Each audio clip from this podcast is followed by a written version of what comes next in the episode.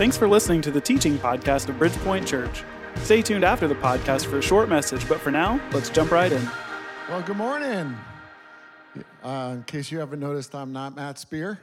Um, but my name is Greg Tellason. I am actually on the teaching team here, get to serve on the dream team as well, and um, get to fill in for our amazing pastor. Um, I don't know about you, but I am thankful that our pastor uh, teaches us every week, studies the God's word, loves to dig in, and he always has an insight. Um, I always learn something. I always walk away with something new that God has spoke to me through the scripture, through our pastor. So I just want to honor him this morning and thank and thank him for the opportunity to, to be able to speak. Uh, we are continuing with our series on Moses today, uh, but before we jump into that, I just want to remind you of a couple things. Last week we launched Giving Hope, and uh, so we have our table in the back here where you can go and pick up a packet for our students, uh, you know, kids ra- ranging from birth all the way up to high school. I think we've got someone that's probably 18 or 19 years old this year. And so we, we're going to be capping it out at 16 families, and I think we're almost there. So thank you for being such a generous and giving church. Really appreciate you for that. And um, I am going to be brave enough uh, there are questions. If if you have a question after my sermon, I may or may not be able to answer it, but I will do my best. And if I can, I'll just save it for next week and Matt can pick it up. Um, but anyway, we're going to continue uh, learning about Moses. And so, over the past few weeks, we've been studying the life of Moses. And so, Moses comes onto the scene after the people of Israel have been enslaved to the Egyptians for 400 years and they have forgotten about Joseph and all that he has done for the Egyptian uh, nation and how he rescued them and saved them. And so the Pharaoh that's in place, he is a brutal leader and he has enslaved the people of Israel. And he's making them, you know, they're, they're building their structures and making bricks and what have you. And uh, so he's actually threatened by the Hebrew people because of how uh, big they're growing. And so he comes out with an edict that says all the all the males that are born, just take them and throw them into the Nile. And so Moses' mom actually does that. She throws him into the Nile, but she puts him in a basket that is lined uh, so it floats. And he floats down the river, and Pharaoh's daughter discovers him, takes him in as her own, and then uh, asks uh, actually Moses' mom to take care of him while, while he's growing. But he grows up in Pharaoh's palace. He learns from the Egyptians, and um, but he hasn't forgotten about the, his Hebrew heritage. And so he goes onto the scene. He's he's going to check things out, and then there's an Egyptian soldier that actually is beating up one of the Hebrew people. He actually pushes him off, kills him, and then he runs for his life because he's a you know he's afraid that he's going to be killed by Pharaoh because he murdered somebody. And so now he's in the desert taking care of sheep and herding, uh, you know, shepherding flocks for about 40 years, where he comes across a bush that is burning but not consumed. And so God speaks to him through that bush and he says, I want you, I've heard the cry of my people. And I want you to remember this phrase I've heard the cry of my people, and so I'm going to deliver them. And so Moses goes to Pharaoh, says, Hey, God wants us to go worship. Pharaoh says, uh, Not on your life. What are you kidding? Get out of here. Um, and so he comes back and they go back and forth. There are 10 plagues, and the final plague is the death of the firstborn male, uh, not just of humans, but of livestock. And we learned a great deal about that actually last week at the Passover meal. Did you guys enjoy that? The Passover meal, I actually was one of the participants, so I got to eat the Passover meal at the 9:15 service, so it was really good. I enjoyed it. Um, anyway, um, but I was thankful. I learned something from that, and I'll never think about the Lord's uh, table and Passover the same way again as a result. And so, anyway, so Pharaoh's wakes up to find that his son, his oldest son, is, is dead. Um, and so he says, I just had enough, go, go. And that's where our story picks up today. We're going to be talking actually about the crossing of the Red Sea. And this is just a journey of faith. And so Moses is now led the people. They've taken, uh, he's taken them out of Egypt and they've gone a day's travel to Succoth. And that's where our story picks up. But um, just want you to re- remind you that, um, that there's going to be a lot of scripture this morning, and that's not a bad thing. Um, just putting it out there as we get into it this morning. But um, we're going to be reading a lot, but I'll stop along the way and just kind of highlight some things that I feel like God has been saying to me that He wants to say to you this morning. So before we read, let me pray. Father God, I just uh, thank you for your word this morning. Your word is truth, your word is life. Just pray that you would speak to us through your Holy Spirit. Lord, may I decrease, may you increase, and may I get out of the way. In Jesus' name, amen. All right, so we're going to be picking up in Exodus chapter 13. If you have your Bibles, you can open up there. If you don't, open up your app, uh, read along with me. Um, Exodus chapter 13, verse 17. When Pharaoh let the people go, God did not lead them on the road through the Philistine country, though that was shorter. For God said, if they face war, they might change their minds and return to Egypt. So God led the people around by the desert road toward the Red Sea. The Israelites went up out of Egypt ready for battle. Moses took the bones of Joseph with him because Joseph had made the Israelites swear an oath he had said, God will surely come to your aid, and then you must carry my bones up with you from this place. After leaving Succoth, they camped at Etham on the edge of the desert. By the day, the Lord went ahead of them in a pillar of cloud to guide them on their way, and by night in a pillar of fire to give them light, so that they could travel by day or night. And neither the pillar of cloud by day nor the pillar of fire by night left its place in front of the people. So I just want to stop right there. So the, the first section says that when Pharaoh let the people go, God led the people. And he didn't lead them by the shortest route. Um, one thing I love is that it wasn't Moses that led the people, it wasn't Aaron, it wasn't any of the leaders of the Israelites, it was God that was leading the people. And so they could have gone from where they were uh, were at Ramses' palace all the way up to the promised land, which was the Canaan land, they could have gone a straight path. And we learn in math that the shortest distance between two points is a straight line, right? You guys know that? So they could have gone that way, but there would have been um, the Philistines, they would have encountered the Philistines, which was the Israelite enemy. And so God was concerned that if they encountered their enemy right away, if they encountered that, that they would have turned back to Egypt and just gone back to what they knew. And so sometimes God doesn't take us the shortest route to where we need to go. He takes us the route that we need to go. We may be the longer route. It may be a more confusing route. It may be a route that we go and we scratch our head and say, God, what are you doing here? And that, you know, caused the people to kind of just question. And then the second is, is that there was this, uh, they took Joseph's bones with them. So the bones of Joseph. Now, Joseph was one of the patriarchs, right, for, for the people of Israel. And so what that tells me is that they talked about Joseph over and over again. They knew who he was. They knew what he'd done. They knew the promise that God gave to Joseph and that Joseph spoke to the people so that they knew that the promise of God was coming the promise of deliverance, the promise of freedom. And so, so that, that tells me, and that carried on for over 400 years. So Moses, while he was getting the people ready, he exhumed the, the bones of Joseph and they took him with them. And then the last thing is, is that they camped at Succoth and Etham on the edge of the desert, and there was a pillar of cloud by day and a pillar of fire by night so that they had light so that they could see and they could move about, they could do things. Now, I don't know about you, but if there was a pillar walking in front of me or going in front of me, a, a, you know, pillar of cloud by day and in fire by night, I think I might approach God in just a little bit different of a way. I don't know about you. Maybe I trust him a little bit more. Would you trust him more? Would you believe him more? would you kind of go, whoa, this is, it kind of reminds me of the Fidelity commercial, you know, where it has the green arrow along the path. Am I the only one that remembers that? Um, but anyway, I'm, I'm thinking like maybe I'd follow God a little closer. Maybe I'd listen to him a little bit more if I saw this pillar of cloud in front of me. Next, we go on, verse uh, chapter 14, verses 1. Um, then the Lord said to Moses, Tell, tell the Israelites to turn back and encamp near Pi Hahiroth, between Migdol and the sea. They are to encamp by the sea directly opposite Baal Zephon.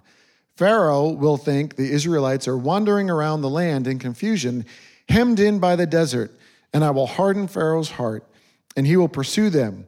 But he will gain glory for myself. But I will gain, excuse me, glory for myself. Pharaoh and all his army and the Egyptians will know that I am the Lord.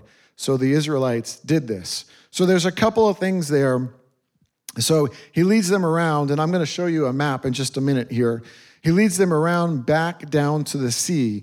So it doesn't really quite make sense. So Pharaoh might think that the Israelites are confused, they're bewildered, they're in the desert, they're kind of just wandering and not knowing what's going on. And he's going to go after him. He says, I'm going to uh, harden Pharaoh's heart. And I know Matt actually talked about this a couple of weeks ago. And if you missed that message, I encourage you to go back and listen to it. It's like the, the hardening of Pharaoh's heart here is something that, you know, yes, God did that, but also Pharaoh did it at the beginning as well. And so God didn't do something that Pharaoh didn't already do himself and that Pharaoh actually initiated. And so his heart was hardened, kind of, and it kind of just signifies too that he's stiffened up. Like he's like, ain't nobody gonna tell me what to do, kind of a thing. And so, so here we see that. And then there's a couple of um, cities that are named. And one of the things that when you're going through scripture, sometimes you kind of gloss over the cities, the names of cities, the names of people, but there's always a significance to the names of people and the names of city, especially in that time and day. So Pi Hahiroth is the house of Hathor. It's a deity uh, for the Egyptian gods.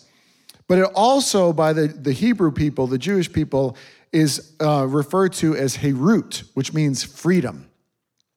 I, th- I found that that's, that was kind of cool. And then Migdol means a watchtower or fortress. And then before them was Baal Zephon, which is holy mountain. So in front of them, they have freedom. Behind them, they have Migdol, which means a watchtower or a fortress. And then also on the way, they have a holy mountain. So I want to pull up this, this map here just a little bit. Um, so you can see there's that tan line or the orange, dark orange line on the top. It says the, the, the route to the Philistines. That's where, so the, the people of Israel would have been on the left hand side. And they, if they would have gone straight to Canaan, they would have just gone along the top of, of the Philistine Sea.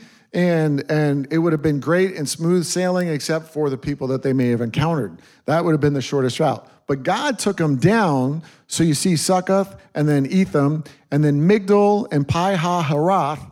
And so you have, you have this fortress behind you on top on the north, Pi Hahiroth, which is freedom on the south. And that's where they would have crossed the Red Sea. So uh, there's many different um, suppositions about where it was and if it was the Red Sea or the Reed Sea or if it was a marsh, if it was a it was an ocean. What we do know is, is that it was a place, it was a body of water that was deep enough to en- envelop the, the Egyptian army, as we're going to read. It's not something I'm giving away the end of the story before we get there. But we do know that it was a miracle of God, and we, we could see that. So now let's continue reading on. So, uh, verse 5 When the king of Egypt was told that the people had fled, Pharaoh and his officials changed their minds about them and said, What have we done? We have let the Israelites go and have lost their services. So they've just lost, you know, an, in, uh, an income stream. They've lost their services, their, their structure. So he had his chariot made ready, and he took his army with him. He took 600 of his best chariots, along with all the other chariots of Egypt, with officers over all of them. The Lord hardened the Pharaoh's heart, king of Egypt, so that he pursued the Israelites, who were marching out boldly. The Egyptians, all Pharaoh's horses and chariots, horsemen and troops, pursued the Israelites and overtook them as they camped by the sea near Pi Ha Hahiroth, opposite Baal Zephon. What I find interesting here is, is that you've got Pharaoh's, you've got 600 chariots uh, of Pharaoh's army, right? And they're leading others. And so you've got 600 leading a bunch of others, and you've got 600,000 Israelite men who are ready for battle, is what they said, which I find it interesting is that these are guys that have never seen battle. They've been enslaved for 400 years, and all they had was a slave mentality. They had, uh, you know, that that um, that mentality of like I don't know what to do, and they weren't trained for battle. So they they see this the glitz and the glamour of the army that's coming after them.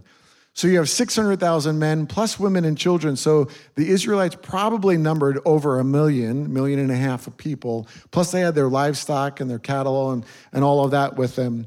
And so you've got 600 versus 600,000. And we're going to see in just a little bit that the people of Israel kind of get freaked out. They get wigged out because here comes Pharaoh after him. See, he's ready for battle, he's trained, he's equipped, and they're they're just probably carrying pitchforks and axes or whatever else that they have with them. And so they're but they said that they're ready for battle, but they're not, right? Let's continue reading. As Pharaoh approached, the Israelites looked up, and there were the Egyptians marching after them. They were terrified and cried out to the Lord. They said to Moses, Was it because there were no graves in Egypt that you brought us out to the desert to die? What have you done to us by bringing us out of Egypt? Didn't we say to you in Egypt, Leave us alone, let us serve the Egyptians? It would have been better for us to serve the Egyptians than to die in the desert. And so, and this is interesting. It's like, so this, I'm going to talk a little bit about three stages of freedom. But one of the things that I find interesting here 400 years they've been crying out to God, Will you save us? Will you save us? I don't know about you. Have you ever been in a circumstance or a situation that you really couldn't stand, that you really didn't enjoy, that you really just wanted to get out of? Like, I had a job that I loved on one hand, but didn't love on the other, right? You know, and it was just, uh, and, and so then all of a sudden I get free of that job. I change jobs, I get a new one, and I'm thinking, you know, it really wasn't so bad. You know, I know I was taking antacids and Pepcid AC all the time, but it wasn't that bad. And then my wife comes along because she, she remembers things from a different perspective than I do. And she goes, You don't remember how bad it was? You only remember the good things, Greg. You never remember reality. And so the, the people of Israel are remembering, like, oh, yeah, it wasn't that bad in Egypt. It was good. We had food and we ate all the time. And yeah, you didn't remember the fact that you had to make bricks and you were building these pyramids or whatever they were building, you know. And so, so they don't remember the good stuff or the bad stuff. They only remember the good. And they're like, well, it'd be better if we died in Egypt. At least we'd have a grave instead of being left out here in the desert to have the, the, the birds and the vultures of the air pick our flesh off our bones and all that stuff. So, anyway, so I digress. So, the, as we look at the stages of freedom, the first thing that I see here in the scriptures is that resistance leads to regret. Resistance leads to regret. The first sign of, you know, an adversary, the first sign of trouble, the first sign of resistance as the Egyptian army comes, they're regretting their choice. They're regretting that I've left. They don't remember all the bad things that were going on. They just remember it was safe, it was comfortable, it was familiar, it, it was what I knew, right? And now you're calling me to step out into the unknown. And I'm feeling a little uh, angst in that decision. And the second thing that I see here is that regret leads to resignation. We're just gonna die. We're just gonna die. I give up. Uh, you might as well just take me now. And, and so they, they're just, they're, they're, they feel abandoned. But yet they have a pillar before them that has been guiding and leading them. And it's like they can't see, you know, the, the forest for the trees. They can't see what's right in front of them. And all of a sudden, Moses brings an infusion of hope. There's an infusion of hope. And I'm hoping this morning that I could just shake the tree just a little bit for myself and for you that, that although there might be a difficult situation going on in your life, God wants to bring an infusion of hope to you this morning. So, what does Moses respond to them? He answers the people. He says, Don't be afraid, stand firm. Plant your feet and you will see the deliverance of the Lord that will bring he will bring you today. The Egyptians you see today, you will never see again. The Lord will fight for you. You need only to be still. We have to stand firm in God. We have to trust in Him. We have to trust his promises that have been spoken over and over and over again to them. They obviously knew the promises because they brought the bones of Joseph out of Egypt with them. They knew that this was coming and this reminds me of the scripture in Ephesians 6:10 verses uh, 10 through 13 where Paul is writing to the church at Ephesus and he's saying, "Finally, be strong in the Lord and in his mighty power. Put on the full armor of God." so that you can take your stand against the devil's schemes. For our struggle is not against flesh and blood, but against the rulers, against the authorities, against the powers of this dark world, and against the spiritual forces of evil in the heavenly realms. Therefore, put on the full armor of God, so that when the day of evil comes, you may be able to stand your ground, and after all you have done everything, to stand. You see, after we've done everything in our own power, after we've done everything that we know to do, God is calling us to stand. See, He wants us to put on the full armor of God. Not, not the bling, not, not the, you know, the leather and the gold and the, and the metal that will protect us from the, the, the adversary, but it's a spiritual armor that we need to put on. Because the devil's got schemes. The devil's got game. And he's gonna come at you. And he's gonna, he's gonna lie to you and he's gonna deceive you and he's gonna cause confusion and doubt. But God wants us to stand firm. You see, the third stage of freedom is that we need to rest, right? Resting leads to redemption. When we rest in the Lord, and I'm not saying we go take a nap, we go lay on the couch and we just, I just need to lay down for a little bit. I'm just so tired. No, it's, it's that, although that's not a bad thing to do. I had a nice nap yesterday. It was wonderful. But sometimes we need to rest. It means lay back, it means rest in, settle into. Like, you know, when you're, you're, you're snuggling with your loved one, you know, you kind of lay into and you kind of feel the warmth and the embrace of that individual, that person, whether it's your mom or dad or your spouse or what have you you're resting in their presence. And God wants us to rest in his presence this morning. And that resting leads to redemption because it's in that rest that we can now see God move and God work. So let's continue on. Then the Lord said to Moses, Why are you crying out to me? Tell the Israelites, get your move on, get going. Raise your staff, stretch out your hand over the sea to divide the water so that the Israelites can go through the sea on dry ground. I will harden the Egyptians so that they will go in after them, and I will gain glory through Pharaoh and all his army, through his chariots and his horsemen. The Egyptians will know that I am the Lord when I gain glory through Pharaoh and his chariots and his horsemen. See, Pharaoh hardened his heart already. He was already stubborn, he was already set in his ways.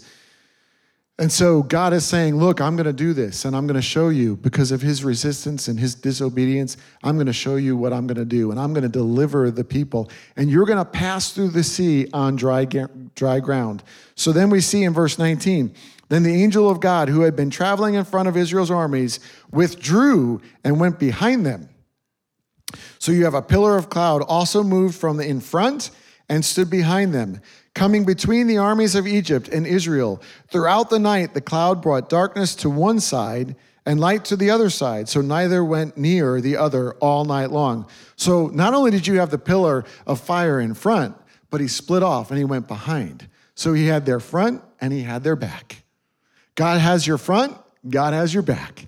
And on the backside, he had light and, and it shone on the people of Israel, and it caused darkness to be on the Egyptians. So the darkness, so they couldn't see what was going on. And there was there was not understanding, there was confusion, right?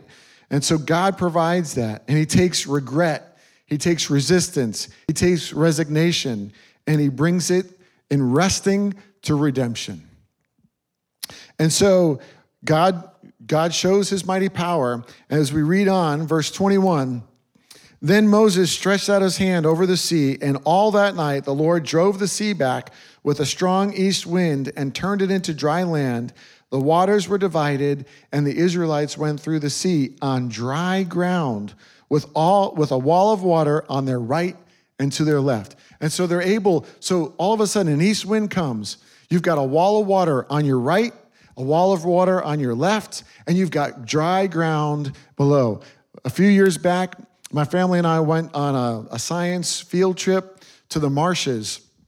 And I don't know if you've ever been to the marshes. You, you know, you've got high tide, and high tide goes out, and then we got these boots on, and we're in the marsh, and we're walking through it, and it's kind of like your feet kind of get stuck, and you're kind of walking through. But that's not what this was like for the Israelites. When the water left, it was dry ground. They were able to walk through, and it was probably spread a, a mile, a half a mile to a mile wide, so enough so that the people of Israel could get through. And they started in the second watch, which is probably about two o'clock in the morning. From two to six, they crossed. They had plenty of light from the pillar in front, the pillar behind, and the Egyptian army was held at bay at the time.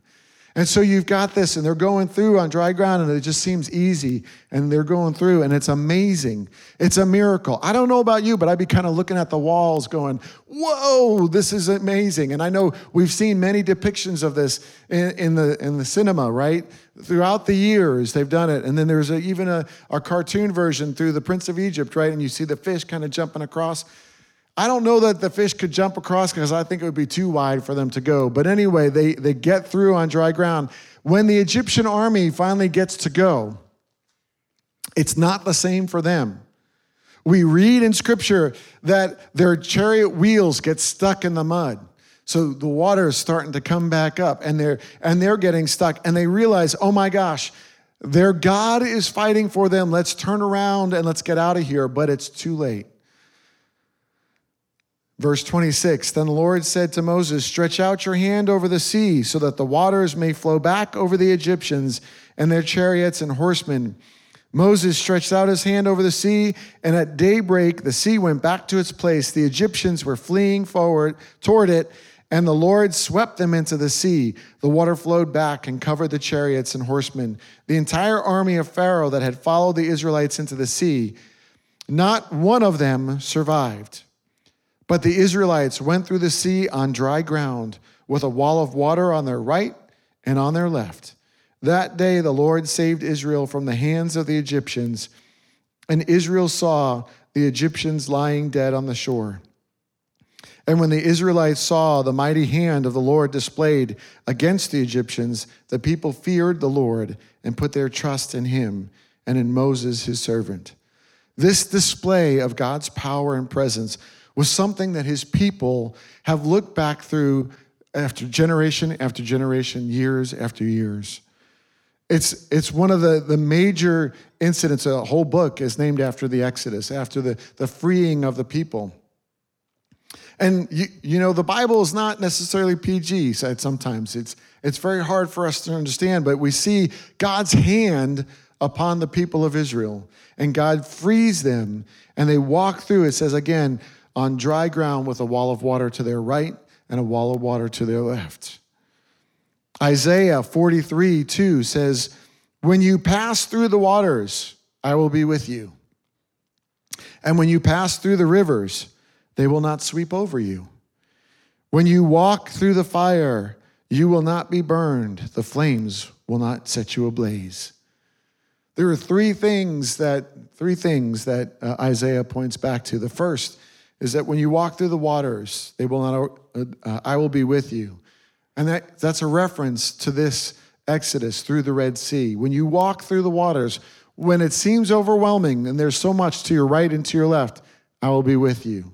The second is when you pass through the rivers, they will not sweep over you. And that's when the people of Israel crossed over the Jordan River into Jericho, being led by Joshua, who, is, who follows after Moses. When they go in to take hold of the promised land, it says that the waters will not sweep you sweep over you.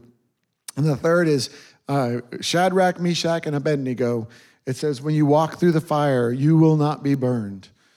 I was thinking about my boys and I a few years back got to go on a scouting trip uh, we got to go uh, whitewater rafting uh, on the Hiawassee. Now, the Hiawassee compared to the Ocoee and the Nantahala is kind of a tame river. It's got ones and twos on the rapids on a scale of one to five, five being the worst, one being the mildest. Uh, the Ocoee is like threes, fours, and fives.